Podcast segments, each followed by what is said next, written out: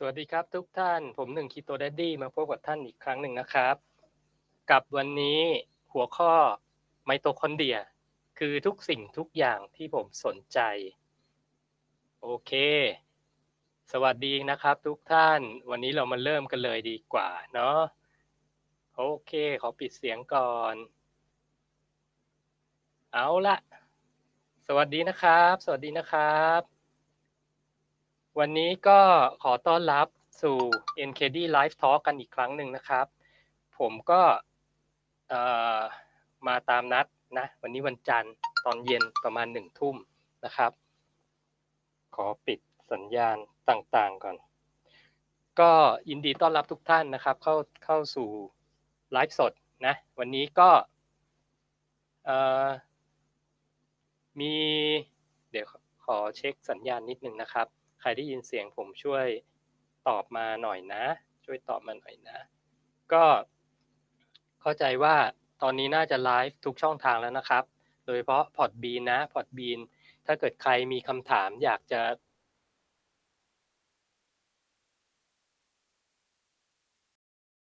เข้ามาแล้วนะ สวัสดีนะครับ คุณคิตตี้อิสมีนะครับ สวัสดีนะครับ เข้ามาทาง Podbean นะ ก็ยินดีต้อนรับครับ ทาง Facebook YouTube ไม่แน่ใจว่ามีสัญญาณหรือเปล่าเนาะตอนนี้ก็ไลฟ์อยู่นะครับ แล้วก็คงจะเป็นอีก episode หนึ่งที่ผมจะมาพูดคุยให้ฟังนะ ที่ผมจะมาพูดคุยให้ฟัง ขอเร่งเสียงหน่อย ได้ยินไหมครับ ได้ยินนะ ได้ยินนะ ได้ยินหรือยังเอ่ย เออ ขอเช็คเสียงนิดหนึ่ง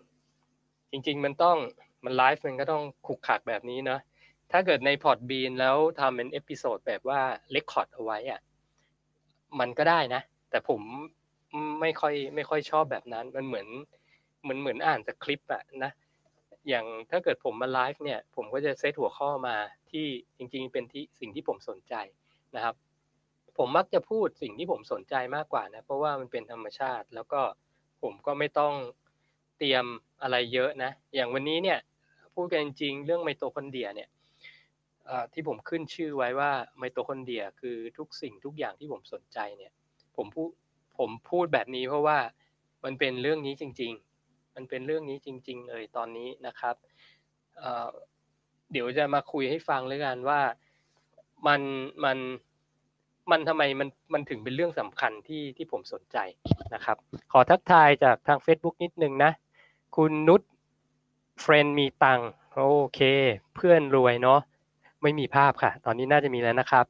คุณสุรศิษฐ์สวัสดีนะครับ เสียงยังเบาอยู่ไหม บอกด้วยนะ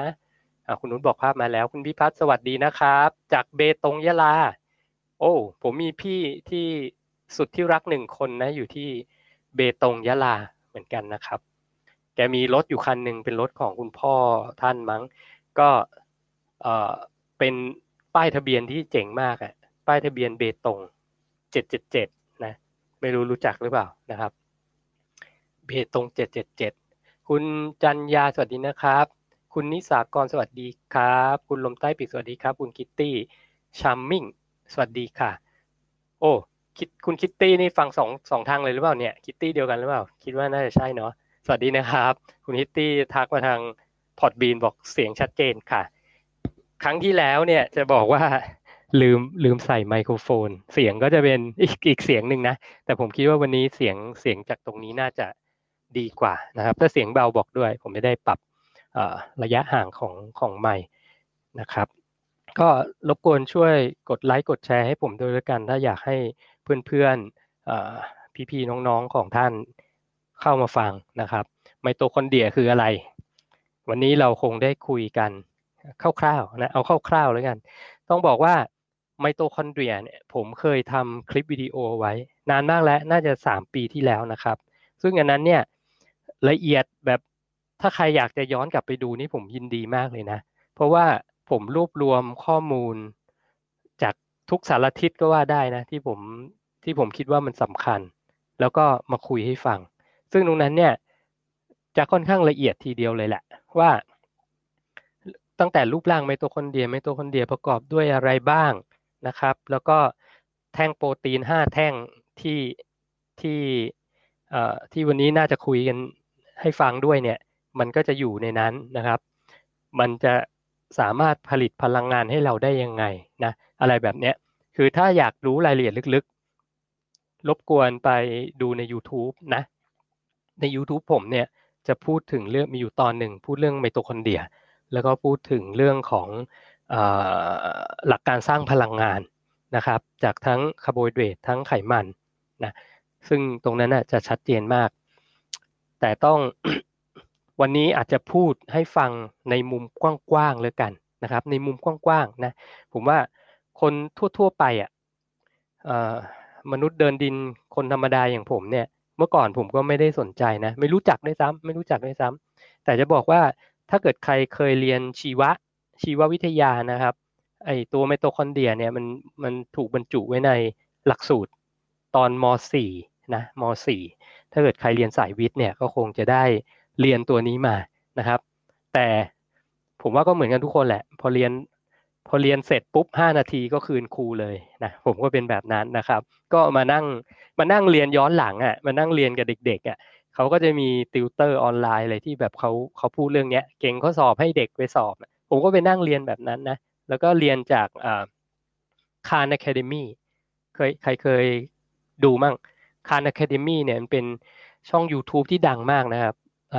น่าจะอยู่ที่เมกานะครับแล้วก็คนที่ออกมาพูดเนี่ย Khan Academy เขาจะสอนทุกเรื่องเลยนะ มีทั้งชีววิทยาคณิตศาสตร์ฟิสิกส์อะไรเงี้ย แล้วเขาก็จะย่อยมาแบบฟังง่ายๆนะครับ แต่เป็นภาษาอังกฤษนะ ผมก็ฟังจากตรง Khan Academy เนี่ย ก็ได้ได้ความรู้มาเยอะมากเลยนะครับ ก็เลยเอามาทำเป็นภาษาไทย แล้วก็บรรจุไว้ในคลิปไมโตคอนเดรียของโบราณเมื่อ 3 ปีที่แล้ว แต่ยังใช้ได้นะ ยังใช้ได้ วันนี้คงจะไม่ลง detail ขนาดวิทยาศาสตร์ขนาดนั้นนะครับ แต่ก็ มาพูดให้ฟังคร่าวๆแล้วกัน อันนี้คำถามคือไมโตคอนเดรียคืออะไรสำหรับคนที่ไม่มี background หรือไม่เคยฟังหรือว่าไม่รู้จักเนี่ยนะ ก็ต้องบอกว่าไมโตคอนเดรียเนี่ยอันดับแรกเลย คนจะรู้จักกันในนามของเขาเรียกว่า power house ของร่างกาย ก็คือเป็นเป็นแหล่งที่ที่ผลิตพลังงานให้กับให้กับร่างกายนะครับคนคนเราก็จะที่เรียนมานะก็จะทราบ อยู่ในในมุมนี้นะครับ ผลิตพลังงาน พลังงานเนี่ยเขาใช้ศัพท์ว่า ATP นะ adenosine triphosphate adenosine triphosphateนะครับ ก็คืออมี adenosine tri ก็คือสามแล้วก็ถูกเขาเรียกว่า binding ด้วยฟอสเฟตฟอสฟอรัสนั่นแหละนะก็คืออะเดนิซีนสามตัว แล้วก็เอาฟอสฟอรัสมาเหมือนกับเป็นกาวให้มันติดกันนะเป็น ATP นะครับ ซึ่ง ATP เนี่ยมันก็จะถูกส่งไปตาม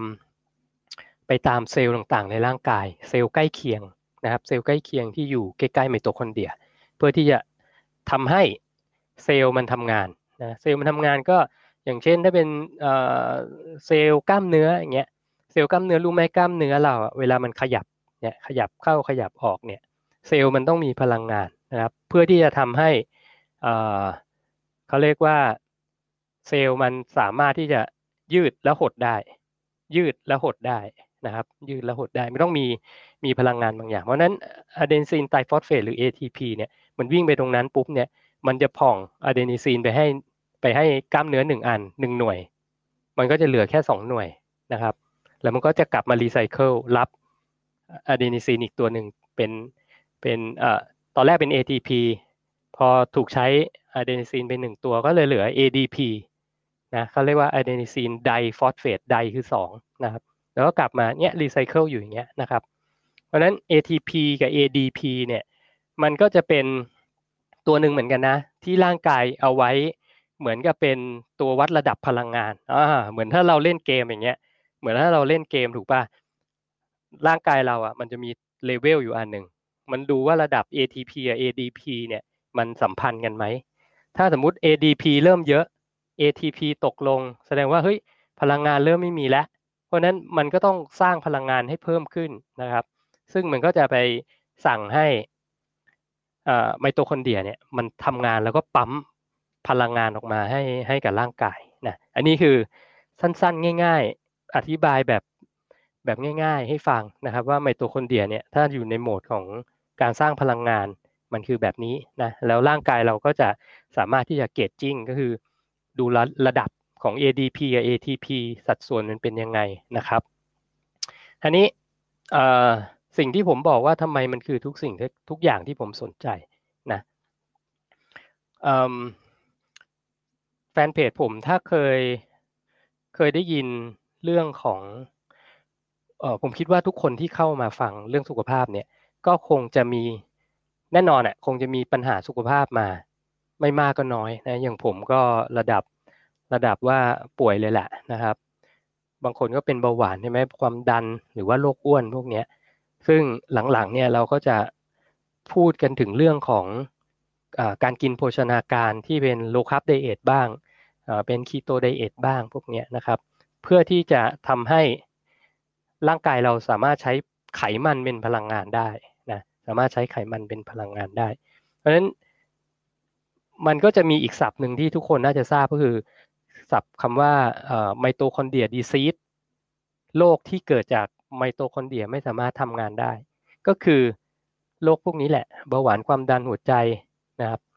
ภูมิแพ้พวกนี้นะก็คือเป็น mitochondria disease ชนิดหนึ่งนะครับ เพราะฉะนั้นถ้าเราอยากจะ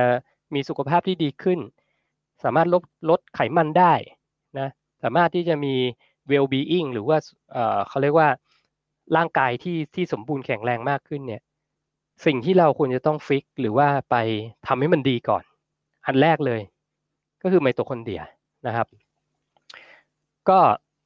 จากที่เราทราบกันดีเอาสมมุติว่าถ้ามาสายทฤษฎีคีโตนะ หรือ fasting ก็ได้นะครับ benefit หรือว่าประโยชน์ของการทำ ketogenic diet หรือการทำ fasting เนี่ยอันดับหนึ่งก็คือว่า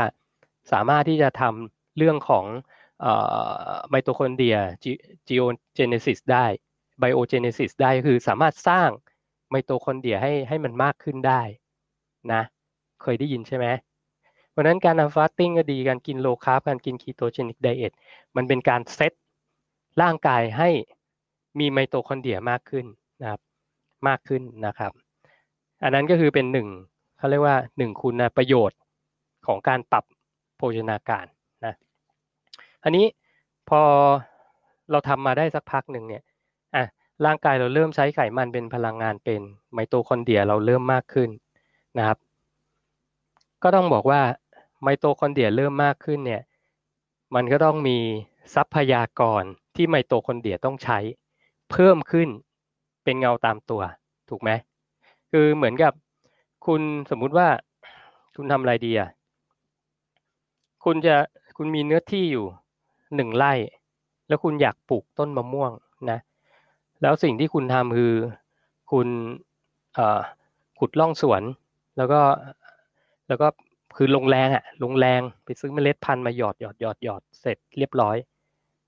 ในหนึ่งไร่สวนคุณเนี่ยก็จะมีต้นมะม่วงเต็มไร่เลยนะครับ แต่ถ้าคุณไม่ลดน้ำไม่พรวนดิน ไม่ใส่ปุ๋ย มันเกิดอะไรขึ้นครับ ไมโตคอนเดรียหรือ ต้นมะม่วงเรามันก็ไม่ไม่ขึ้นถูกไหมมันก็ไม่ไม่สามารถเจริญเติบโตได้ ก็เช่นเดียวกัน ถ้าคุณเอ่อสามารถจะทำให้ร่างกายสร้างไมโตคอนเดรียเพิ่มได้ ถ้าถึงจุดที่ว่าไมโตคอนเดรียต้องสร้างพลังงานหรือ ATP แต่คุณไม่มีทรัพยากรให้มันเพียงพอในการที่จะไปสร้าง มันก็แค่เป็นไมโตคอนเดรียที่เหมือนกับรถยนต์ที่ไม่มีน้ำมันนะนะ หรือว่ามีอาจจะมีน้ำมันอยู่หน่อย แต่ว่าเครื่องยนต์มันมันมันไม่สมบูรณ์อะฟันเฟืองมันขาดไปหรือว่าแบตมันหมดอะไรเงี้ยนะครับ แบตเตอรี่มันหมดนะก็จริง ๆ จะเปรียบเทียบไมโตคอนเดรียเป็นแบตเตอรี่ของร่างกายก็ได้นะครับ จะจะมองอย่างนั้นก็ได้นะก็พูดถึงตรงนี้ก็คือจะเป็นคร่าวๆในมุมง่าย ๆ นะ ก็ใครมีคำถามถามมาได้นะครับ เพราะว่า เอ่อถ้ามันยากไปหรือว่ามันยังไม่รู้เรื่องหรือว่าอะไรเงี้ยถามมาได้นะอันนี้เอ่อจะพูดถึงเรื่องอะไรดี ผมให้ดูรูปดีกว่านะครับให้ดูรูปดีกว่าอ่าวันนี้ยังไม่ได้ให้ดูช่องสตูดิโอของเราเลยนะครับ ก็ถ้าสมมุติว่าไม่รู้ว่าไมโตคอนเดรียคืออะไรไป search ใน Google ก็ได้นะ พิมพ์คำว่าไมโตคอนเดรียเข้าไป คุณจะเห็นรูปเม็ดถั่ว เต็มไปหมดเลยนะนี่ก็คือรูปของไมโตคอนเดรียนะครับ ซึ่งไมโตคอนเดรียในในร่างกายเราอะ่ะมันจะมีเยอะมากนะคือร่างกายเรามีเซลล์เนี่ยประมาณสักน่าจะหนึ่งล้านล้านเซลล์ได้นะครับเซลล์ ซึ่งในหนึ่งเซลล์เนี่ยจะมีไมโตคอนเดรียหลักสิบถึงหลักพันก้อนอยู่ในหนึ่งเซลล์ นะครับขึ้นอยู่กับว่าเซลล์นั้นคือเซลล์อะไรนะเซลล์ที่ไม่มีไมโตคอนเดรียก็น่าจะเป็นเซลล์เม็ดเลือดนะเซลล์เม็ดเลือดไม่มีไมโตคอนเดรียนะครับเพราะว่าเม็ดเลือดเนี่ยมันมันมีฟังก์ชันหน้าที่ในการเก็บออกซิเจน ไปเลี้ยงร่างกายนะแต่ไมโตคอนเดรียมันก็ต้องใช้ออกซิเจน ด้วยเพราะนั้นร่างกายมันถูกถูกดีไซน์มาอย่างดีนะก็คือเอาไมโตคอนเดรียทิ้งแล้วก็ให้เลือดไปทำงานนะครับ แต่เลือดมันก็จะสลายได้เร็วนะสักร้อยยี่สิบวันมันก็ต้องรีไซเคิลตัวเองแหละนะครับ ซึ่งต่างจากเซลล์ของเราปกตินะครับ เซลล์ของเราปกติเนี่ยหนึ่งเซลล์เนี่ยมันน่าจะอยู่ได้ประมาณสองปีนะสองปี แล้วก็เอ่อมันก็จะมีเขาเรียกว่า expiry date คือถ้ามันสลัดตัวเองแล้วเกิดใหม่เนี่ยหกสิบครั้งเนี่ยไม่ได้นะครับห้ามเกินประมาณนี้นะ เพราะนั้น มันก็เลยเป็นหลักการที่เขาบอกว่าคนชีวิตของมนุษย์เนี่ยนะครับ สามารถอยู่ได้แม็กซิมัมก็คือร้อยี่สิบปี ก็คืออายุของไมโตคอนเดรียสองปีคูณการที่มันสลัดร่างตัวเองทิ้งไปเนี่ย อีกหกสิบครั้งก็หกหกสิบคูณสองอะก็คือร้อยี่สิบปีนะครับ นั้นคือแม็กซิมัมที่ที่เราน่าจะมีชีวิตอยู่ได้นะ แต่คราวนี้มันก็จะมีบางบางคนนะที่อายุเกินร้อยี่สิบแต่จะน้อยแหละนะครับ แล้วด้วยวิทยาศาสตร์ปัจจุบันที่ผมศึกษาเนี่ยเราสามารถยืดอายุไมโตคอนเดรียได้นะเราสามารถยืดอายุไมโตคอนเดรียได้ มีบางคนที่เป็น biohacking คนดัง ๆ ของโลกอะนะหลายท่านก็ออกมาพูดว่าเขาจะอายุร้อยแปดสิบนะครับ ซึ่งผมเองก็เคยประกาศนะ ว่าผมอยากอายุเกินร้อยยี่สิบ อาจจะร้อยห้าสิบอะไรประมาณเนี้ยเพราะว่าผมก็เอาวิทยาศาสตร์พวกนี้แหละ มาใช้กับร่างกายตัวเองนะครับ เพราะฉะนั้นการบำรุงไมโตคอนเดรียเนี่ยเป็นสิ่งสำคัญอย่างยิ่งสำหรับผมนะครับสำหรับผม อันดับแรกเลยก็คือ ไมโตคอนเดรียทำให้สุขภาพเราดีขึ้นนะทำให้สุขภาพเราดีขึ้น แล้วก็สิ่งที่ผมปฏิบัติ เอาเรื่องโภชนาการกันแล้วกัน เพราะผมคิดว่าคนในในเพจผมเนี่ยจะ ชอบฟังเรื่องโภชนาการ อยากรู้ว่าผมกินอะไรอะไรประมาณนี้นะก็คือถ้าเราทำให้ร่างกายเราเนี่ยอยู่ในโหมด ketosis นะครับไม่ว่าจะเป็นการกิน low carb หรือการทำ fasting ก็ตามนะเวลาเราอยู่ในโหมด ketosis เนี่ยเราสามารถที่จะสร้างไมโตคอนเดรียใหม่ขึ้นมาได้ แล้วไมโตคอนเดรียใหม่เราเนี่ยก็จะสามารถใช้ไขมันเป็นพลังงานได้ดี ถ้าเราเป็นคนที่ เขาเรียกว่า ketosis เขาเรียกว่า ketogenic keto adapt keto adaptation นะครับ ก็สามารถใช้ไขมันเป็นพลังงานได้นะ เพราะว่าสิ่งที่ทำร้ายไมโตคอนเดรียจริง ๆ เนี่ย อย่างคนที่เป็นเบาหวานความดันหัวใจโรคใหม่ ๆ ปัจจุบันเนี้ยไม่พวก mitochondria disease ที่เล่าให้ฟังมันเกิดจากจากการกินน้ำตาลมากเกินไป ไม่ใช่ว่าน้ำตาลไม่ดีนะ แล้วก็ไม่ใช่ว่าคาร์โบไฮเดรตไม่ดีด้วยนะ มันกินได้ เพียงแต่ว่าคนที่เป็นประสบปัญหาสุขภาพในปัจจุบันนี้เนี่ยส่วนใหญ่คือไม่ไม่ทราบไง คือกินเยอะเกินไปนะครับ เพราะนั้นน้ำตาลที่อยู่ในกระแสเลือดที่มากเกินไปเนี่ยมันก็จะทำให้เกิดเขาเรียกว่า process ที่ว่า glycolytic นะมันก็จะ glycolytic ก็คือการที่น้ำตาลเนี่ยไปเกาะกับกับอวัยวะข้างในกับเซลล์พวกนี้ แล้วมันก็เกิดการ oxidize oxidize ก็คือเอ่อมันก็จะจับกับออกซิเจนที่วนเวียนในร่างกายทำให้เกิดอนุมูลอิสระนะก็เหมือนกับเหมือนกับเหล็กอะถ้าเกิดคุณเอาให้มันเปียกๆไว้วางไว้กลางแดดกลางฝนเงี้ยมันก็จะถูกออกซิไดซ์ถูกไหมมีทั้งน้ำมีทั้งอากาศ ออกซิไดซ์คือเป็นสนิมนะเพราะฉะนั้นการกินน้ำตาลเยอะเกินไป จนถึงขั้นร่างกายกำจัดออกไม่ได้นะครับ มันก็จะทำให้ไมโตคอนเดรียนี่แหละ มันเป็นสนิมนะ ถ้าดูในรูปเนี่ย ผมอธิบายง่ายๆอย่างนี้ดีกว่า เอาสักรูปหนึ่งที่เห็นง่ายๆนะอ๋อไหนดีอันนี้ก็ได้ คือถ้าเกิดลองไปเปิดรูปไมโตคอนเดรียดูนะครับ มันเหมือนฝักถั่ว ข้างนอกเลยเนี่ย ข้างนอกที่เป็นที่เป็นตัวหุ้มมันอยู่เนี่ยนะครับ เขาใช้คำว่าเป็น membrane membrane ก็คือเปลือกนะมันจะมันเป็นออร์แกเนลหรือว่า หรือออร์แกเนลภาษาไทยว่าอะไรวะออร์แกเนลคือชิ้นส่วนชิ้นส่วนของเซลล์นะชนิดหนึ่งเนี่ยในร่างกายเราอะที่มันมี inner membrane กับ outer membrane ก็คือมี membrane สองชั้น มี membrane สองชั้นนะครับ อย่างที่บอกคือตัวไมโตคอนเดรียเราจริงๆเนี่ยมันเป็นมันเป็นแบคทีเรียชนิดหนึ่งนะ ที่มันมาอาศัยอยู่ในตัวเรานะครับ จริงๆ มันไม่ใช่เรานะ แต่ว่ามันมันเป็นแบคทีเรียนะครับ แบคทีเรียที่อาศัยอยู่ในตัวเราตั้งแต่ยุคดึกดำบรรพ์แล้วแหละ แล้วมันก็อาศัยอยู่ในสิ่งมีชีวิตทั้งหมดในโลกนี้ด้วยนะ ก็คือในพืชก็มี ในพืชเนี่ยไมโตคอนเดรียเขาจะใช้คำว่าคลอโรฟิลนะครับคลอโรฟิลรูปร่างหน้าตาเหมือนกันเลยทำหน้าที่เหมือนกันด้วยนะครับ เพียงแต่ว่าทำหน้าที่คนละมุม คลอโรฟิลในพืชเนี่ยมันมันทำหน้าที่สังเคราะห์แสงสร้างอาหาร สร้างอาหารและเก็บไว้ให้เมล็ดของพืชเนี่ยมันใช้เติบโตนะครับ แต่คลอโรฟิลของเราคือไมโตคอนเดรียเนี่ยมันคือสร้างพลังงานนะครับ แต่มันต้องเอาพลังงานที่ที่พืชผลิตมานะครับมาให้เรากิน แล้วเราก็ต้องโดนแสงแดดด้วยอะเดี๋ยววันนี้พูดพูดเรื่องแสงแดดด้วยนะครับนั้นมันทำงาน reverse กันนั่นแหละนะมันเป็นแบคทีเรีย จริงๆก็คือจุดกำเนิดเดียวกันนะครับ เพราะนั้น99%ของของ human body หรือหรือเราเนี่ยไม่ใช่เรานะอันนี้ต้องทราบเอาไว้นะครับ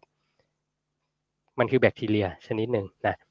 พูดถึงไหนแล้วอ๋อพูดถึงว่ามันมี inner membrane outer membrane ก็คือ membrane สองชั้นทำไมมันต้องมีสองชั้นนะ อันเนี้ยมันเข้าหลักการของการสร้างพลังงาน ที่บอกว่าไมโตคอนเดรียคือแบตเตอรี่ อันนี้ก็ ถูกต้องนะครับถ้าเกิดใครรู้จักแบตเตอรี่เนี่ยแบตเตอรี่รถยนต์เลยอะแบบที่ต้องเติมน้ำกันนะนะครับ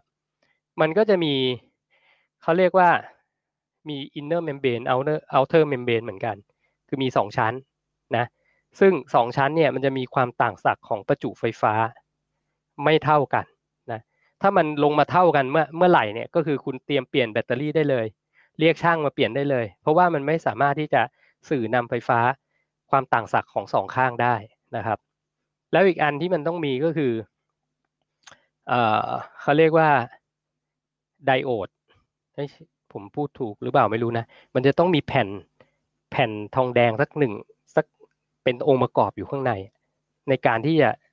นำพาอิเล็กตรอนนะครับ ซึ่งในในไมโตคอนเดรียเราก็มีเหมือนกันนะครับ ซึ่งก็จะเป็นผนังเซลล์ข้างในนะผนังเซลล์ข้างใน อันนี้ สิ่งที่สมมุติว่าพูดถึงเรื่องไมโตคอนเดรียตัวนี้นะ แล้วถ้ามาพูดเรื่อง inner membrane outer membrane เบรนเนี่ยที่เกี่ยวข้องกับน้ำตาลเนี่ยเอ่อเวลามันถูกถูกมันมันมันถูกกัดกร่อนเป็นสนิม โดย process ของ glycolytic โดยน้ำตาล แล้วอนุมูลอิสระทำให้ทำให้ผนังเนี่ยมันเป็นรูนะครับพอมันเป็นรูปุ๊บเนี่ยความต่างศักย์มันก็จะหายไป ไมโตคอนเดรียนั้นก็จะเขาเรียกว่าเตรียมตัวทำลายตัวเองได้ คือใช้งานไม่ได้นะครับ แล้วตัว membrane เนี่ยมันถูกสร้างจากกรดไขมันนะกรดไขมัน เพราะนั้นถึงบอกว่าความจำเป็นของคอเลสเตอรอลในร่างกายเราเนี่ยมันสำคัญมากๆ เพราะว่าไมโตคอนอย่างที่บอกเซลล์ในร่างกายมีล้านล้านเซลล์ แต่ว่าไมโตคอนเดรียเนี่ยมัน ขึ้นหลักเป็นเป็นพันล้านเป็นหมื่นล้านไมโตคอนเดรียนะครับ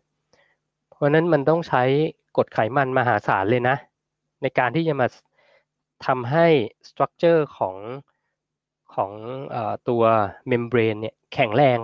นะซึ่งส่วนใหญ่เนี่ยมันจะเป็นประกอบไปด้วย DHA นะครับ DHA DHA ก็คือพวก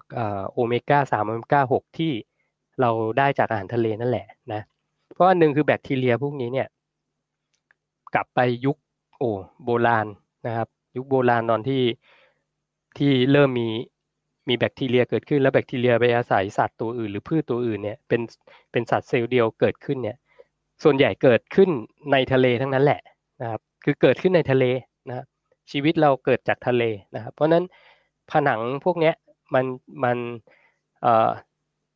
ถ้าลองลองเข้าไปเซิร์ชดูก็ได้หรือลองไปดูนนี้ต้องรบกวนไปดู YouTube ผมนะ จะละเอียดกว่านี้นะครับ ก็คือผนังเนี่ยมันมันประกอบไปด้วยโอเมก้าสามโอเมก้าหกนะแล้วก็พวกลองเชนแฟตตี้แอซิดทั้งหลายนะครับ และที่สำคัญคือ DHA นะในการที่ประกอบกันเป็นผนังนะครับคราวนี้ ถ้าสมมุติเรากินน้ำตาลมากเกินไป แล้วร่างกายจัดการไม่ได้นะ แล้วที่สำคัญเนี่ยถ้าผนังเนี่ยมันถูกสร้างด้วยโอเมก้า6ชนิดที่เป็นทรานนะครับชนิดที่เป็นทรานตรงนั้นเนี่ยจะเป็นจุดที่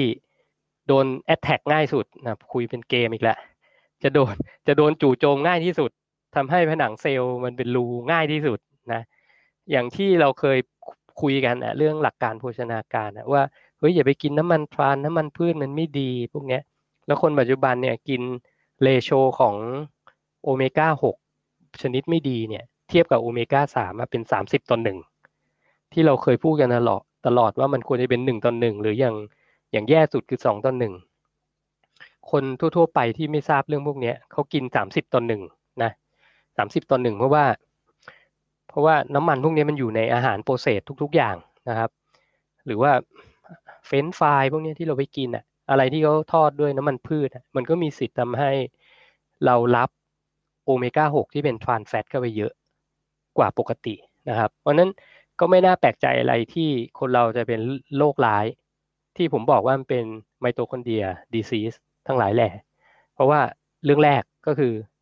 ตัวเซลล์ตัว membrane เนี่ยตัวผนังของไมโตคอนเดรีย มันเสียหายง่ายนะมันเสียหายง่ายง่ายมากนะครับ ง่ายมากจนถึงจุดที่ว่าไมโตคอนเดรียในร่างกายมันมันตายไปเรื่อยๆ มันตายไปเรื่อยจนน้อยลงเรื่อยๆนะครับ สิ่งหนึ่งที่อยากจะบอกไว้ก็คือว่าถ้าไมโตคอนเดรียในร่างกายเราพร้อมใจกันตายนะในวินาทีนี้หมายถึงเราตายในวินาทีนี้เหมือนกันนะครับ เพราะฉะนั้นการที่เราจะทำให้ไมโตคอนเดรียเราเนี่ยมีมากขึ้นและแข็งแรงเนี่ย เป็นสิ่งที่จะทำให้คุณสุขภาพดีขึ้น และมีชีวิตยืนยาวขึ้น ผมพูดได้แค่นี้นะครับ นี่คือสรุปจริง ๆ เนี่ย ฟังแค่นี้ก็ปิดปิดจบไลฟ์ได้เลยนะ จริง ๆ ปิดจบไลฟ์ได้เลยเพราะมันมีแค่นี้จริง ๆ นะอันนี้ต้องอธิบายเพิ่ม เพราะอะไรเพราะเพราะคนก็ยังไม่เชื่อไง พูดแค่นี้ไม่เชื่อหรอกนะอันดับแรกเลยอย่างที่บอก cell membrane มันถูกทำลาย เพราะว่าเรากินน้ำตาลเยอะไป อันดับสอง cell membrane ที่ถูกสร้างด้วยกรดไขมันเนี่ยกรดไขมันโอเมก้า 6 ที่เกิดจากน้ำมัน trans เรากินเยอะเกินไป มันก็เลยแตกง่ายนะครับ แล้วก็อีกประเภทหนึ่งก็คือไม่กินไขมันเลย พวกไม่กินไขมันเลยเนี่ย มันคือร่างกายเนี่ยสามารถที่จะผลิตไขมันขึ้นมาเองได้นะคอเลสเตอรอลอะผลิตวันหนึ่งสามพันมิลลิกรัมอะแต่สิ่งที่เรากินเข้าไปต่อวันเนี่ยอาจจะไม่ถึงสิบเปอร์เซ็นต์ด้วยซ้ำไปสำหรับคนที่แบบ เกลียดกลัวไขมันนะนะเอ่อมันก็ต้องใช้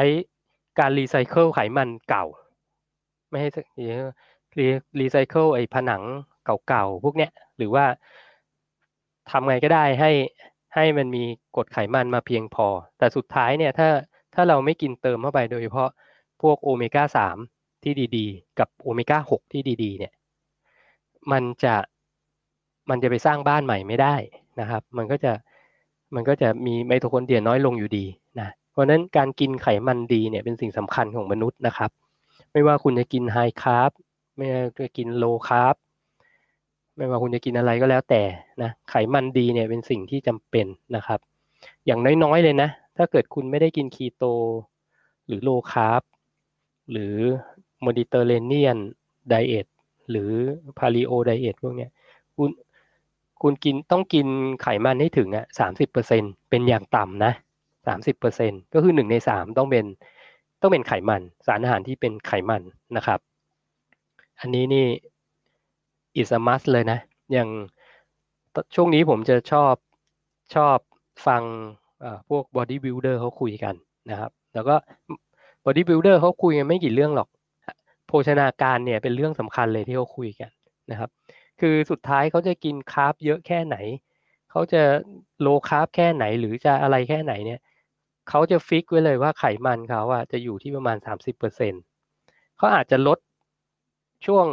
ในช่วงก่อนแข่งอะประมาณสองอาทิตย์สามอาทิตย์ พวกเนี้ยในการที่จะลดไขมันลงด้วยนะ แต่เขาก็ยังมีการกินในช่วงนั้นนะเขาก็ยังมีการกินไขมันดีเข้าไป เขาพูดเลย olive oil เนี่ยเขากินทุกวัน นะครับวันละช้อนอย่างเงี้ยคือกินทุกวันนะครับก็กินทุกวัน ผมก็เลยมีเอ่อเรียกวิธีการอยู่ของผมตอนเนี้ยคืออย่างน้อยทุกวันผมต้องมีไขมันดีเติมเข้าไปนะครับไขมันดีเติมเข้าไปก็อย่างวันนี้ที่โพสต์ที่ลงจริงผมลงลงบ่อยอะลงประจำเลยไอ้รูปช็อตสวยๆผมนะไอ้แก้วนั้นนะ ก็คือมันก็จะมีทั้งน้ำมันมะกอกน้ำมันมะพร้าวบางทีก็ MCT บ้างอะไรเงี้ยผสมผสมกันนะแล้วก็กินวันละช็อตนะครับแค่นั้นเองนะถ้าเกิดมันจะได้เกินจากนั้นจากอาหารอื่น ๆ อย่างเช่น พวกหมูเนื้อไก่อะไรที่ผมต้องที่ผมกินเขาเรียกว่าอะไร คือผมกินไก่ผมก็ไม่เอาหนังออกนะไขข้อกระดูกอะไรผมก็กินหมด เครื่องนงเครื่องในหมูเครื่องในเนื้อเนี่ยผมก็กินหมดนะครับไส้เส้ยกินหมดกลืนกินหมด แล้วถ้ามันจะมีไขมันแทรกในอาหารพวกนั้นนะผมก็ถือว่าเป็นบวกบวกไปนะครับ ก็ไม่ต้องไปวอรี่อะไรกับมันมาก ก็แค่นี้เองนะ ก็แค่นี้เองที่เอ่อ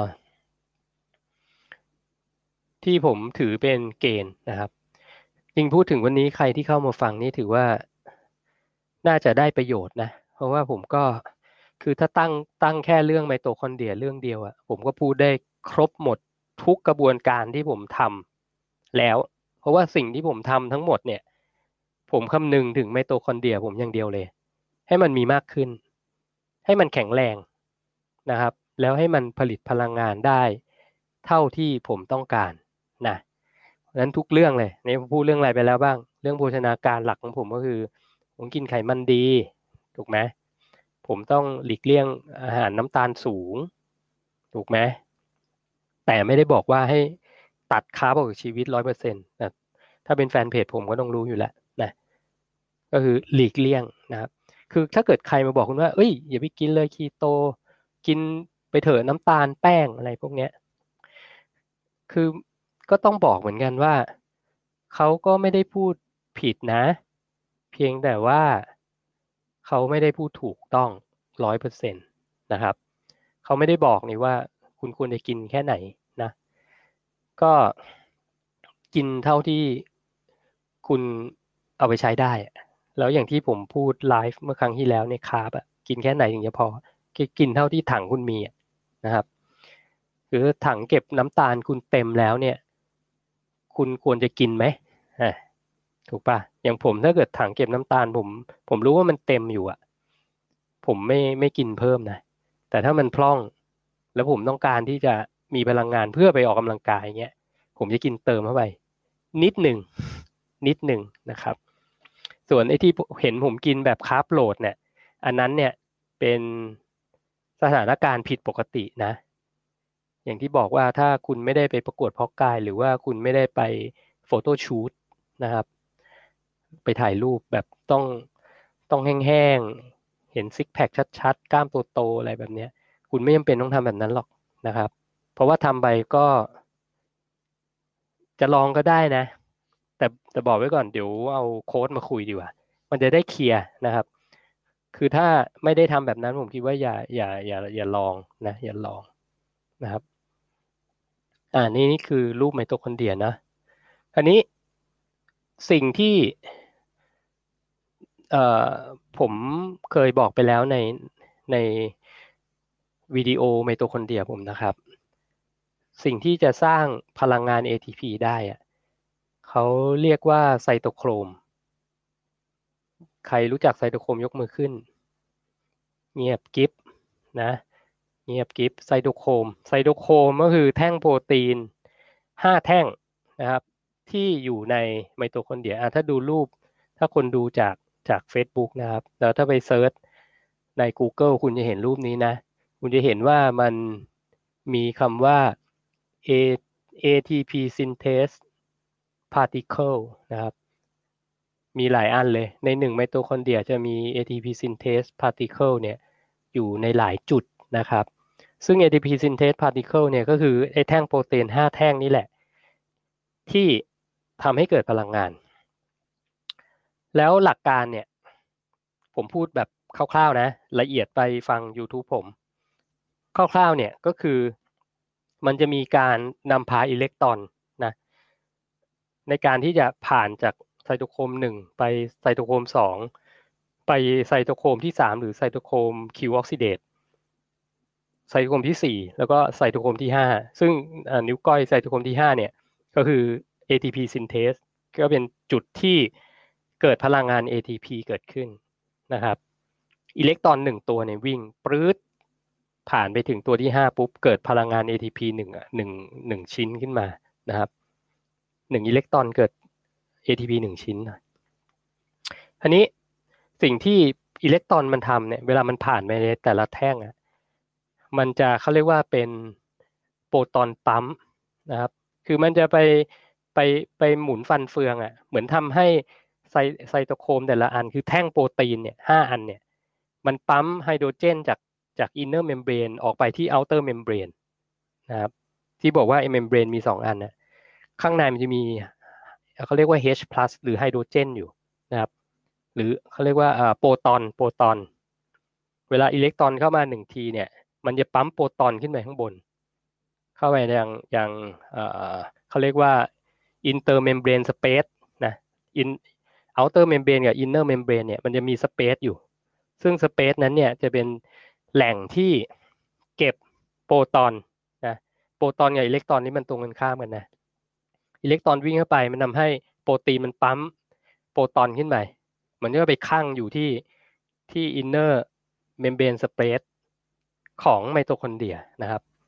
มันจะสร้างความต่างศักย์เกิดขึ้นนะเหมือนก็อัดน้ำเข้าไปอะหูน้ำข้างบนนี้แบบหนาแน่นมาก เต็มมากเหมือนอัดแก๊สหรือกันอัดแก๊สเข้าไปเต็มมาก ข้างในเนี่ยมันมันเริ่มจะกวงๆหน่อยแล้วเพราะมันถูกปั๊มออกไปนะแล้วพอมาเจอที่ไซโตโครมตัวที่ห้าเนี่ย มันก็จะเหมือนกับปล่อยลูกโป่งอะวิ่งวิ่งฟึบกลับเข้ามาใน inner membrane อีกครั้งหนึ่ง เข้ามาใน matrix ข้างในก็เรียก matrix วิ่งเข้ามาใน matrix มันถึงไปปั่นไดนาโมตัวหนึ่งทำให้ adenosine diphosphate ที่พูดตอนแรกอะ มัน bind binding กับฟอสเฟตอีกตัวหนึ่งกับอะเดนิซินอีกตัวหนึ่ง ถึงเป็น ATP นะครับ ถึงเป็น ATP แล้วก็ออกไปใช้นะใน process เนี้ยมันจะเกิดคาร์บอนไดออกไซด์เกิดขึ้นหนึ่งอะตอม แล้วก็เกิดน้ำ H2O เกิดขึ้นหนึ่งอะตอม ทุกครั้งที่เกิด cycle แบบนี้นะ เพราะนั้นคนที่ออกกำลังกายหนักๆนะครับ แล้วต้องการ energy ทันทีรวดเร็วเนี่ยอิเล็กตรอนมันก็ต้องวิ่งถี่นิดนึงถูกไหมแล้วมันก็จะผลิตคาร์บอนไดออกไซด์ออกมาเยอะมากเลย ก็จะถูกผ่องออกมาทางลมหายใจนะครับ แล้วจะทำให้เราเหนื่อยขึ้น เราต้องการออกซิเจนกลับเข้าไปเราถึงต้องหอบไงเราถึงต้องหายใจแทบจะไม่ทันอะตอนที่จะกำลังสร้าง ATP เพราะไมโตคอนเดรียมันมันทำงาน มันปั๊มโอ้โหปั๊มพลังงานน่าดูเลย เกิดคาร์บอนไดออกไซด์เพียบเลยนะครับ แต่ใน process มันเกิดน้ำขึ้นด้วยนะ ก็เกิดน้ำขึ้นด้วย แต่น้ำนี่ไม่ใช่เหงื่อนะ น้ำเนี่ยมันจะถูก เก็บไว้ใช้ในเซลล์อีกเช่นเดียวกันนะครับ น้ำเนี่ยก็เป็นตัวสำคัญตัวหนึ่งที่ทำให้เกิด process ในร่างกายเราหลาย ๆ อย่างนะพอพูดถึงตรงนี้เนี่ย ผมก็จะบอกว่าสิ่งที่ผมสนใจก็คือ โปรตอนอิเล็กตรอนที่ว่าเนี้นะโปรตอนอิเล็กตรอนที่ว่า ผมถึง พูดเสมอว่า ถ้าเราทำให้ร่างกายสูญเสียอิเล็กตรอนนะ ไม่ว่าเกิดจากการที่เราโดนรังสีจากมือถือเยอะเกินไป โดนรบกวนจากสัญญาณข้างนอกมากเกินไปเนี่ยทำให้อิเล็กตรอนเราน้อยลงนะครับ วิธีที่จะทำให้อิเล็กตรอนมันมากขึ้นเนี่ยมันก็มีหลายวิธีนะ วิธีง่ายๆคือการทำ grounding นะครับ grounding เพื่อที่จะ เอาประจุลบทิ้งไปนะครับเพื่อไม่ให้ประจุลบประจุบวกทิ้งไปแล้วก็รับประจุลบเข้ามาในร่างกายเรานะทำให้เรามีอิเล็กตรอนเหลือเฟือในการที่จะที่จะเอามาใช้งานนะครับ นอกจากอาหารนะอาหารก็เป็นแหล่งหนึ่งที่สร้างอิเล็กตรอนได้เดี๋ยวเดี๋ยวค่อยมาคุย แต่อันนี้ก็คืออิเล็กตรอนธรรมชาติ ฟรีอิเล็กตรอนนะครับ ถามว่าเฮ้ยฐาน เอ้ย แบตหมด ขออภัยอุ้ยดีเนี่ย อันนี้กลับมาลืมเลย ต้นไม้เนี่ย มันมันมีอย่างที่ผมบอกมีโคโลพาสเพื่อสร้างอาหารให้กับเมล็ดนะแต่ว่ามันไม่ต้องสร้างอาหารให้กับตัวมันเอง เพราะว่ามันไม่ต้องวิ่งถูกไหมมันอยู่กับดินนะครับ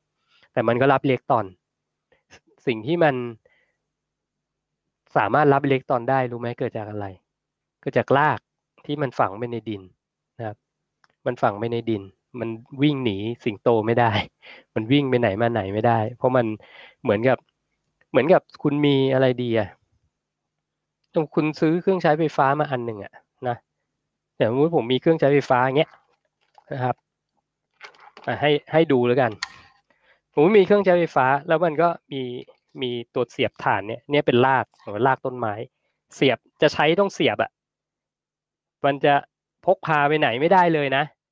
ถ้าเกิดคุณจะจะเอาไปไปอันนี้มันเป็นลำโพงนะลำโพงกีตาร์ถ้าคุณจะเอาไปเล่นกีตาร์นอกสถานที่แล้วมันไม่มีปลั๊กไฟมันก็ใช้ไม่ได้นะครับ ก็เช่นเดียวกัน ต้นไม้มันก็เป็นแบบนี้แหละนะ ตัวนี้มีฐานแล้วเปล่าตัวนี้ไม่มีฐานนะครับ คราวนี้คนเราเนี่ย มันไม่มีรากไงมันไม่จำเป็นต้องอยู่เฉยๆถูกไหม เขาก็เลยสร้างแบตเตอรี่มาให้เราอ่าเขาก็เลยสร้างแบตเตอรี่มาให้เรา อย่างมือถือเนี่ย คุณไม่ต้องเสียบอยู่กับที่คุณดูว่า ไม่เหมือนโทรศัพท์บ้านสมัยก่อนนะ ถือไปไหนก็ได้ เพราะมีแบตเตอรี่ แบตเตอรี่นี่แหละ คือไมโตคอนเดรียของคุณนะครับ นี่เปรียบเทียบไปฟังง่าย ๆ นะก็คือคุณมีแบตเตอรี่เป็นไมโตคอนเดรียนะครับ เพราะนั้น การที่เรา ground กับพื้นเนี่ยก็เหมือนกับเราไฮบริดเลยแหละ เรามีไมโตคอนเดรียในกรณีที่เราต้องการสร้างพลังงานนะครับ แต่ถ้าเราอยู่เฉยเนี่ยเราอยากได้อิเล็กตรอนเนี่ยเราก็แค่สัมผัสกับพื้นโลกเราก็จะรับอิเล็กตรอนกลับเข้ามานะเพราะว่าทุกวันนี้เราสูญเสียอิเล็กตรอน จากคลื่นแม่เหล็กไฟฟ้าแปลกปลอมทั้งหลายแหล่เยอะมากนะครับเยอะกว่าคนสมัยก่อนเยอะนะไกอีกอันหนึ่งก็คือน้ำน้ำที่ผมบอกน้ำในเซลล์เนี่ย มันมีเอ่อลองไปไปหาหนังสือเรื่อง fourth phase of water นะครับด็อกเตอร์ professor Pollack นะที่พูดเรื่องพูดเรื่องน้ำนะครับ น้ำในเซลล์เราเนี่ย อันหนึ่งคือ ผมชอบโดนแดดนะ อาจจะไม่ได้ด้วยไม่ไม่ใช่แดดกลางวันด้วยนะ คือโดนแดดทั้งวันนะครับ ราะว่าแสงรังสีของของแดดเนี่ยที่เป็นแสงสีแดงเนี่ยมันจะมีสเปกตรัมที่สามารถทำให้น้ำในเซลล์เราอะเก็บประจุอิเล็กตรอนได้ เขาเรียกว่า EC นะ exclusion zone นะครับ เหมือนคุณเอาเอาน้ำธรรมดาใส่แก้ว แล้วไปวางตากแดดเอาไว้ แล้วถ้ามีเขาเรียกว่า microscope อันหนึ่งที่สามารถที่จะจับได้ว่ามันมีอิเล็กตรอนไหมเนี่ย คุณจะเห็นตรงขอบแก้วอะมีอิเล็กตรอนหนาแน่นเลย อันนั้นเนี่ยก็เหมือนกันในเซลล์คุณเนี่ยถ้าคุณโดนแสงแดดเนี่ยมันจะบิวอัพอิเล็กตรอนขึ้นมาเองนะครับเขาเรียก free electronเพราะนั้นการโดนแดดอันหนึ่งกับการดื่มน้ำนะครับให้เพียงพอเนี่ยคุณสามารถที่จะมี free electron เอาไปใช้ได้นะครับ แค่นี้เอง grounding กับกินน้ำแล้วโดนแดด คุณมีอิเล็กตรอนเหลือเฟือเลยนะ เหลือเฟือมากๆนะครับอันนี้อิเล็กตรอนก็ได้อีกทางก็คือจากอาหารนะจากอาหาร อันนี้อาหารมันก็อาหารที่ให้พลังงานเนี่ยมันก็จะมีทั้งตัวที่เป็นคาร์โบไฮเดรตกับตัวที่เป็นไขมันนะครับสองอันนี้ให้พลังงานนะลองไปย้อนกลับดูวิดีโอผมแล้วกันนะครับ มันให้พลังงานได้ทั้งสองอย่าง แต่มันจะเขาเรียกว่าหนึ่งเขาเรียกว่าหนึ่งหนึ่งอนุภาคของ ของตัวกูโคสกับหนึ่งอนุภาคของกรดไขมันเนี่ย มันสร้าง ATP ต่างกันเลยนะ มันให้พลังงานต่างกัน ไขมันเนี่ยให้พลังงาน ถ้าจำไม่ผิดนะหนึ่งหนึ่งโมเลกุลคือหนึ่งลองเชนของของกรดไขมันนี่ยสามารถเอาไปผลิตพลังงานได้ร้อยสามสิบสี่ ATP แต่น้ำตาลกูโคสหนึ่งโมเลกุลเนี่ยผลิตพลังงานได้ประมาณสักสามสิบ สามสิบ ATP มั้งนะครับ เพราะฉะนั้นถ้าคุณมีไขมันในร่างกายเยอะเนี่ย สะสมอะคนที่มีแบบโหร่ำรวยไขมันคุณอยู่ได้โดยที่เอาไปเอาไปทำพลังเป็นพลังงานได้เยอะแยะมากมายเลยนะ เพราะนั้นก็คนที่แบบว่าไม่ใช่คนที่แบบว่าหรอกคือทุกคนแหละคือถ้ามันเราไม่กินอาหารเป็นเวลานานเรา fasting แบบเนี้ยนะเรา fasting แล้วเราใช้ไขมันเป็นพลังงานเป็นเรารู้วิธีการ grounding เราดื่มน้ำให้เพียงพอ เราโดนแสงแดดให้เพียงพอเนี่ย คุณแทบอาจจะไม่ต้องกินข้าว หรือว่ากินอาหารเข้าไปอยู่ได้อะอยู่ได้เป็นเป็นอาทิตย์อาทิตย์นะนะครับซึ่งผมก็เคยทำมาแล้วนะ แต่ก็ไม่ไม่ได้บอกว่าทุกคนต้องไปทำแบบนั้นนะครับ เพียงแต่จะบอกว่าร่างกายเรามันถูกดีไซน์มาให้อยู่รอด survival ในสถานการณ์ปกติอยู่แล้ว คือสถานการณ์ปกติของคนสมัยก่อนนะคือมันไม่มีเซเว่นอีเลเว่นไงมันไม่มีซูเปอร์มาร์เก็ตเอาจริงมันไม่มีตู้เย็นก็เอาแค่ตู้เย็นอย่างเดียวอะคุณว่าตู้เย็นมันมีมากี่ กี่ร้อยปีอะกี่ร้อยปี ผมว่าถ้าแบบว่าคนสมัยก่อนน่ะตู้เย็นไม่มีหรอกรอห้าไม่น่ามีตู้เย็นเนาะสมัยรอห้ารอเจ็ดผมก็ไม่แน่ใจนะ ผมก็คิดว่าตู้เย็นมันอยู่ มันอยู่มาน่าจะสี่สิบห้าสิบปีนี่เองมั้ง น่าจะประมาณนั้นนะ หรืออย่างมากสุดไปไกลสุดไม่เกินร้อยปีอะเจ็ดสิบปีอะคนต่างจังหวัดบางบ้านไม่มีตู้เย็นเลยสมัยเนี้ยนะครับ คือตู้เย็นก็เพิ่งมาถูกปะเพราะฉะนั้นการหาอะไรกินนำธรรมชาติสมัยก่อนเนี่ยบางทีมันก็มันก็อาจจะเป็นเรื่องปกติของเขานะ แต่เขาก็อยู่กันได้ แต่คนเราสมัยเนี้ย คือไม่ได้กินสักมื้อหนึ่งนี่จะเป็นจะตายเลยนะ ถูกปะมันกลายเป็นว่า เฮ้ย มันเป็น new normal ไปป่ะ มันก็คือ normal ปัจจุบันเนี่ยไม่ new หรอก ก็มีมาสักพักแล้วแหละนะครับ เพราะฉะนั้นการที่เรา ผมถึงบอกว่าถ้าไมโตคอนเดรียเราแข็งแรงแล้วมันทำงานได้เต็มประสิทธิภาพเนี่ย คุณสุขภาพดีแน่นอนนะ แต่ถ้าคุณทำให้ไมโตคอนเดรียคุณน่ะอ่อนแอ เสียหาย คุณป่วยแน่นอน ผมพูดแค่นี้นะครับอ่อนแอเสียหายนะอ่อนแอเสียหายอันนี้อ้าวก็กลับไปเรื่องเดิมมันอ่อนแอเสียหายจากอะไร สรุปอีกครั้ง ไม่ให้สรุปหรอกก็พูดไปเรื่อยๆนะกินอาหารน้ำตาลสูงตลอดเวลา ไม่โดนแดด ไม่เคยสัมผัสพื้นเลยนะบางคนสัมผัสพื้นตอนไปเที่ยวอย่างเงี้ยสังเกตดูคนเมืองอะ ที่แบบว่าทำงานอยู่บนตึกใส่รองเท้าตลอดเวลา ไม่เคย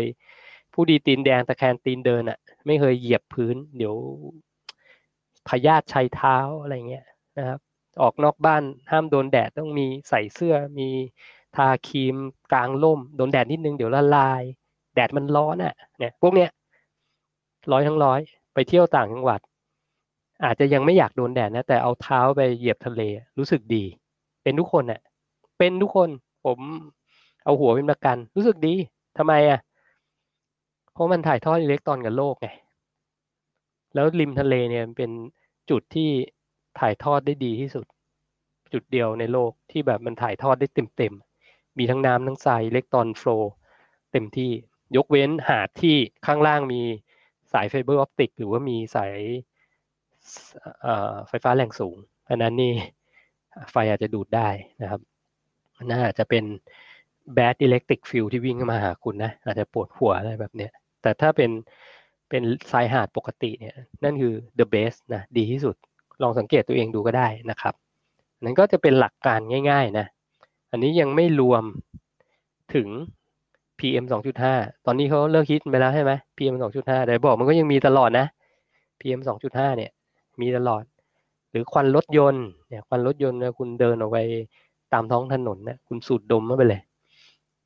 อ่า มีเทนอะไรพวกเนี้ยมันก็ไปทำลายไมโตคอนเดรียคุณเหมือนกันนะครับนี่ก็จะเป็นสิ่งที่คุณควรจะหลีกเลี่ยงนะสัญญาณ โทรศัพท์มือถือสัญญาณ Wi-Fi สัญญาณ electric field นะใต้อย่างแบบถ้าเห็นเสาไฟฟ้าแรงสูงอะ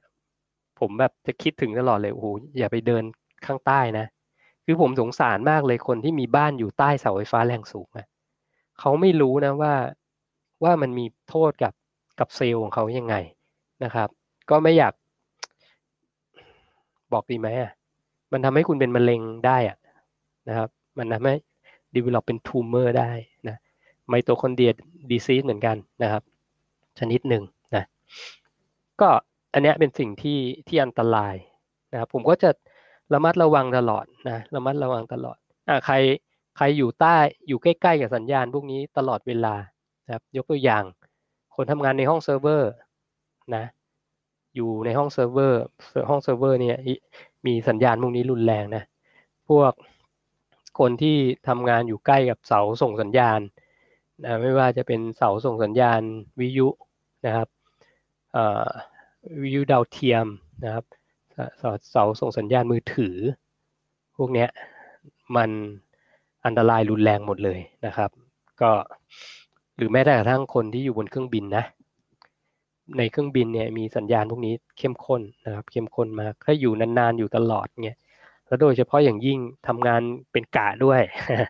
อันนี้ยิ่งคูณสองนะบอกไว้ก่อนไมโตคอนเดรียคุณจะถูกทำลายลงไปเรื่อยๆนะครับ ก็ พูด cover ไปหลายเรื่องนะเนาะอาหารนะโภชนาการหลักง่าย ๆนะครับ หลีกเลี่ยงอาหารน้ำตาลสูงนะอย่าไปติดน้ำตาล หลีกเลี่ยงไขมันไม่ดี ไขมันทราน พวกนี้ต้องตัดออกชีวิตเลยนะครับทำกราวดิ้งนะครับโดนแดด ดื่มน้ำเยอะๆ พูดถึงตรงนี้ ต้องดื่มน้ำดื่มน้ำเยอะๆ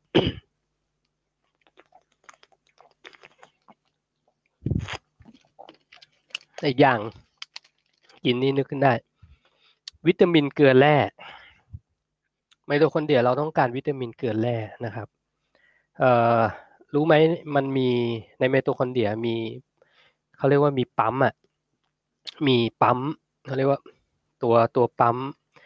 ที่ทำงานในการที่จะควบคุมระดับของ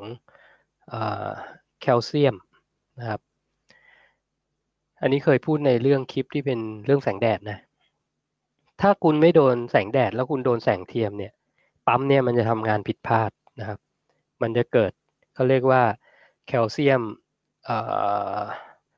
อะไรวะ แคลเซียมมันจะมันจะทะลักเข้าไปในเซลล์ไมโตคอนเดรียเยอะเกินไปนะครับ ก็ทำให้เซลล์เป็นอัมพาตได้ ไม่สามารถทำงานได้นะนั่นก็เป็นเป็นอีกมุมหนึ่งนะ ถ้าคุณโดน แสงเทียมมากๆนะครับเนี่ยแสงที่ผมอยู่เนี่ย คือถ้าไม่ไลฟ์เพื่อพี่ๆน้องๆทั้งหลายเนี่ย ผมไม่มานั่งตากแสงอยู่งี้นะเพราะเนี่ยมันทำให้ไมโตคอนเดรียผมเสียหายนะครับแคลเซียม channel มันจะมันจะเปิด แล้วมันจะถูก flood ก็คือถูกท่วมท่วมไปด้วยแคลเซียมนะแคลเซียมโพแทสเซียมแมกนีเซียมนะครับ โซเดียม พวกนี้เป็นตัวที่คุณต้องทำให้มัน balanceให้ได้มากที่สุดนะซึ่งซึ่งส่วนใหญ่ก็จะเกิดจากการกินแหละ แล้วอาหารที่ที่มันอุดมไปด้วยและธาตุวิตามิน พวกนี้ก็คือพวกพวกผักใบเขียวทั้งหลายนะครับ ผักใบเขียวที่ดีด้วยนะ เหมือนกับที่ผมไลฟ์กับอาชัยอะผักใบเขียวปัจจุบันเนี่ยก็ไว้ใจไม่ได้นะครับ ก็ต้องเป็นผักออร์แกนิก ช่ไหมผักที่ที่ถูกผลิตขึ้นจากฟาร์มที่เขาไม่ได้ใช้พวกยาฆ่าแมลงนะแต่อันหนึ่งที่ผมคิดว่ามันน่าจะปลอดภัยสุดแล้วบ้านผมก็จะชอบทานก็คือพกผักบ้านนะครับผักบ้านนี่คือผักที่เขาไปเก็บเก็บตามข้างทางมาแล้วมากินอะไรพวกเนี้ยนะผมก็จะชอบกินผักบ้านนะครับ ก็จะเป็นวิธีเอาตัวรอดของผมอันหนึ่งนะโอเค เราค้างอยู่รูปถั่วนี่นานมากแล้วนะ เดี๋ยวขอดูเช็คนิดนึง อ้าว สวัสดีครับ คุณแอนนี่ คุณแอนนี่นี่จากออสเตรเลียเลยนะ ถ้าจำไม่ผิดนะครับ สวัสดีครับ มาสิ่งในนี้ชัดกว่า เห็นไหม Podbean ชัดกว่า จริงหรือเปล่าแต่ว่า Podbean ชัดนะ ผมไปย้อนฟังอยู่ก็เออชัดดีนะครับ ใน Facebook YouTube ก็น่าจะเสียงปกติแหละนะครับ ทักทายจาก Facebook นิดหนึ่งเนาะมีใครคุณจันจิลา สวัสดีครับ คุณนุชสวัสดีครับ คุณลมใต้ปีก อาจารย์หมอท่านหนึ่งที่พี่เข้าอบรม สัญญากับลูกศิษย์ว่าจะอยู่ด้วยกันหนึ่งร้อยี่สิบปีเป็นไปได้เลย ใครเอ่ย ไม่รู้ เออ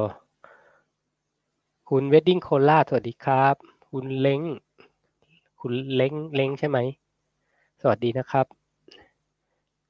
คุณร้านเวดดิ้งสตูดิโอคุณร้านบอกแชร์นะเชิญเลยครับ ยินดีเลย คุณลมได้ปีบอกหรือมาดูย้อนหลังคุณแอนนี่อ้าวมาอยู่ในสองอันเลย คุณเล้ง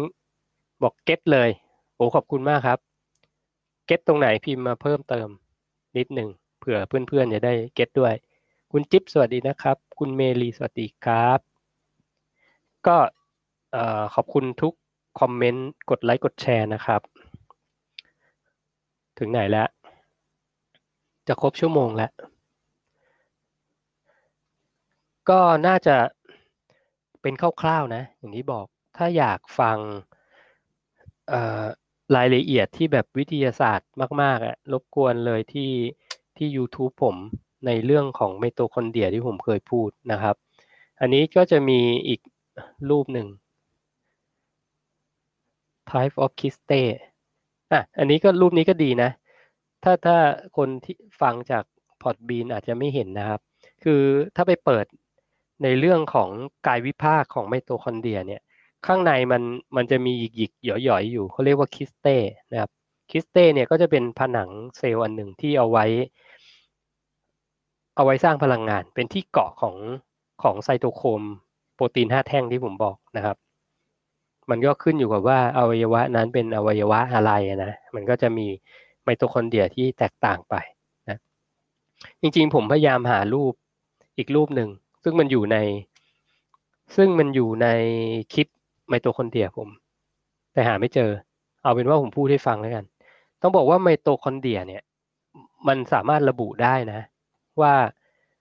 คุณเป็นใครมาจากไหน มันมี เดี๋ยวนี้มันมีวิธีการที่เขาจะตรวจว่า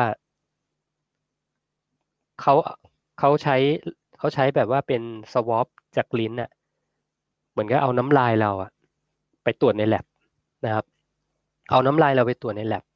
แล้วเขาจะบอกเลยว่าคนคนนี้เจ้าของแซม sample เนี้ยไมโตคอนเดรียของคนคนนี้มาจากสายพันธุ์อะไร เขา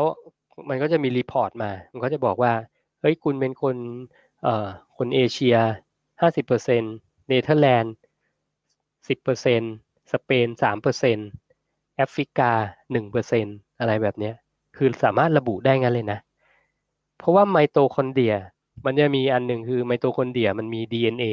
นะครับอ่าลองในนี้มันก็จะมีพูดถึงนะไมโตคอนเดรีย DNA ถ้าไปดูรูปฝักถั่วนะครับไมโตคอนเดรียทุก ทุกเม็ดเนี่ยมี DNA ส่วนตัว ซึ่ง DNA เนี้ยจะเหมือนกันหมดทั้งล่างแหละนะ DNA เนี่ยเป็นตัวที่จะบอกว่าคุณจะป่วยเป็นโรคอะไร แล้วคุณสืบสายพันธุ์มาจากฝั่งไหนของโลก เขาก็ดูจาก DNA นี่แหละนะครับ ซึ่งไมโตคอนเดรีย DNA เนี่ย อย่างที่บอกว่า อันนี้ต้องไปฟังกับกับ professor อีกท่านหนึ่ง ไมโตคอนเดรียของคนในแต่ละภูมิภาคจะไม่เหมือนกัน ขึ้นอยู่กับถิ่นที่อยู่ อย่างคนที่อยู่ใกล้เส้นศูนย์สูตรเนี่ย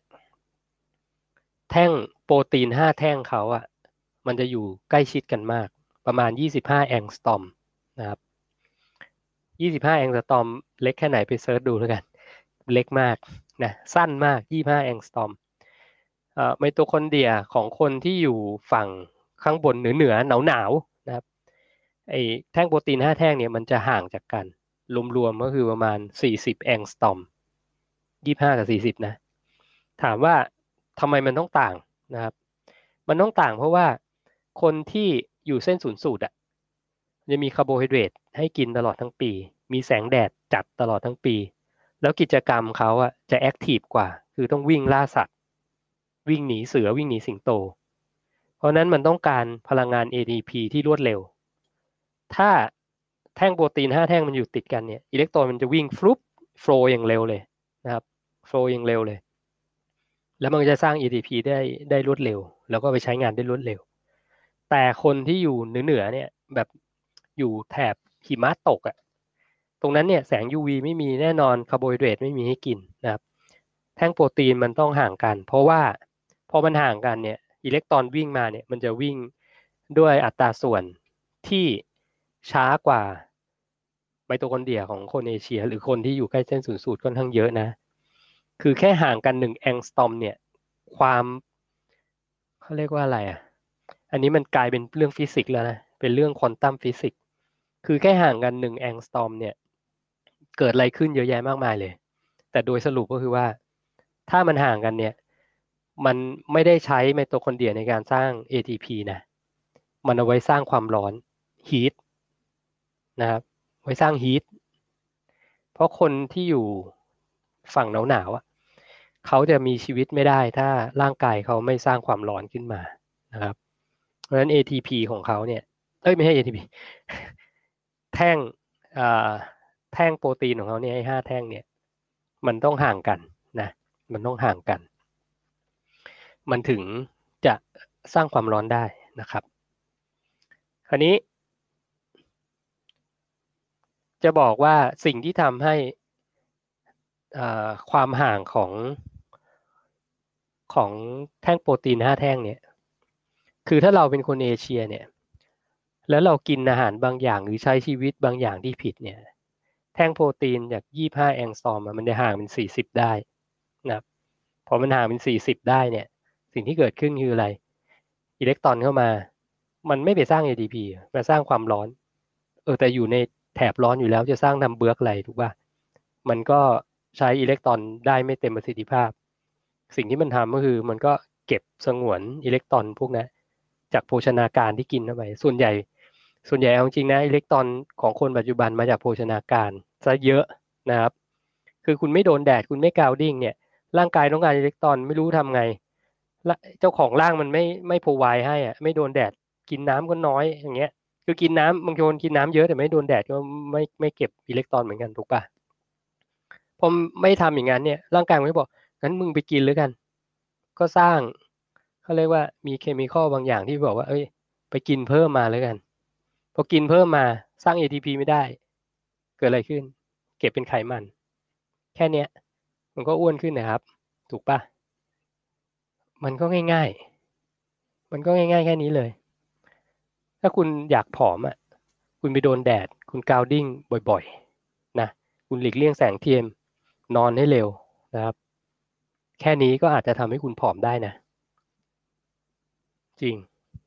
นี่แหละ หลักการผมเลย ไมโตคอนเดรียนะครับ อะ ถึงตรงนี้อาจจะงงกันอยู่ ก็ไม่มีคำถามนะครับ วิธีอื่น ๆ ดีกว่าอะคนก็รู้กันอยู่แล้วล่ะ หลักโภชนาการก็มีแค่นี้ง่าย ๆ นะครับ หลักการใช้ชีวิตผมก็มีแค่นี้ง่าย ๆ อันอื่น ๆ อย่างเช่น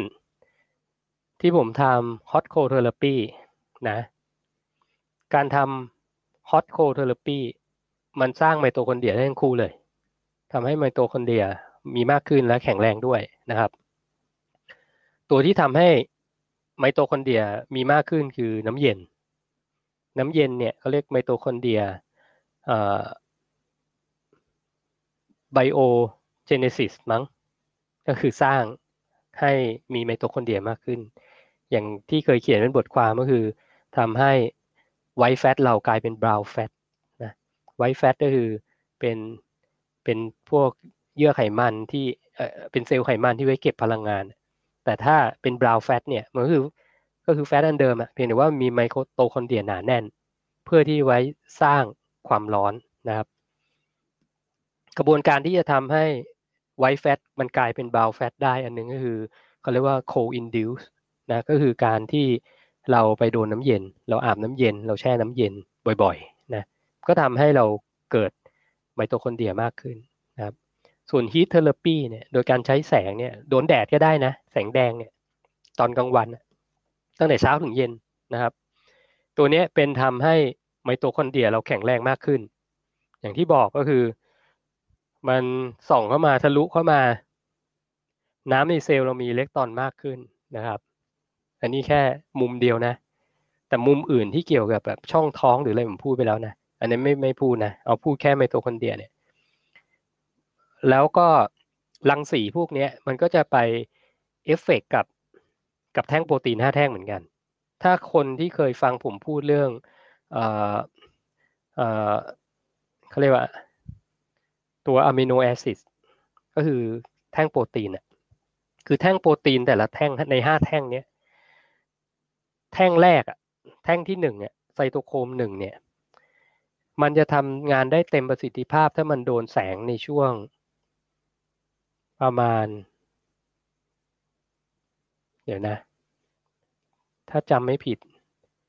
อ๋อ แท่งที่หนึ่งเนี่ย เป็นแท่งที่ต้องมี NAD H นะครับ NAD plus NAD positive วิ่งเข้าไป อิเล็กตรอนจาก NAD plus ซึ่ง NAD plus เนี่ยได้จากอิเล็กตรอนที่มาจากอาหารที่เป็นกูโคสน้ำตาลนะ ซึ่งมันจะレスปอนกับแสงในช่วงที่เป็น UV นะครับ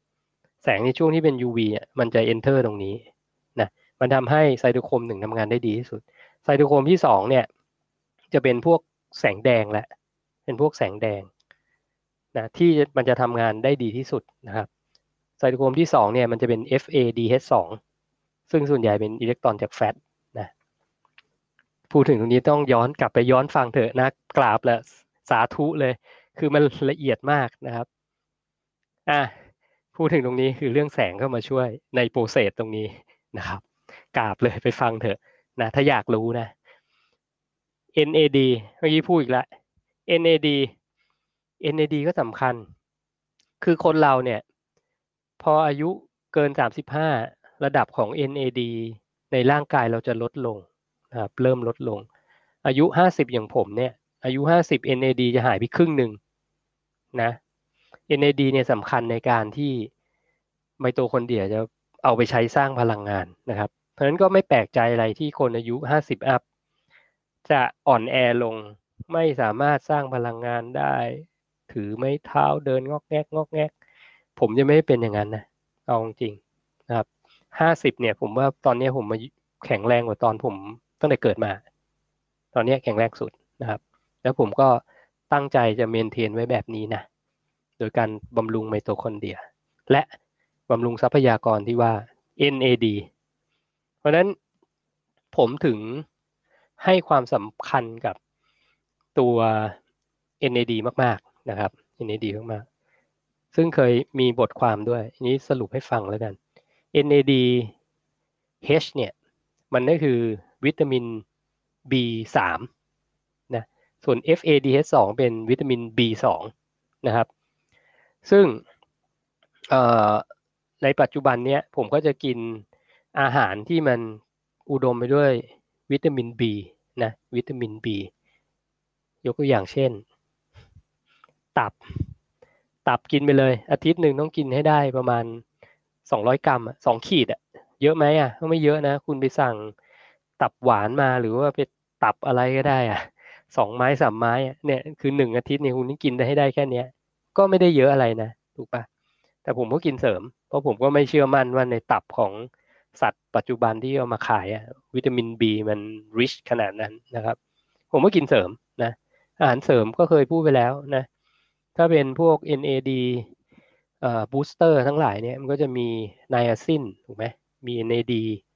เอ่อ plus พวกเนี้ยก็มีนะครับอย่างน้ำที่ผมกินเนี่ยก็เนี่ย NAD มีไนอาซินอยู่ข้างในนะครับวิตามินแร่ธาตุนะที่พูดไปแล้ว เนี่ยหนึ่งในตัวอย่างเลย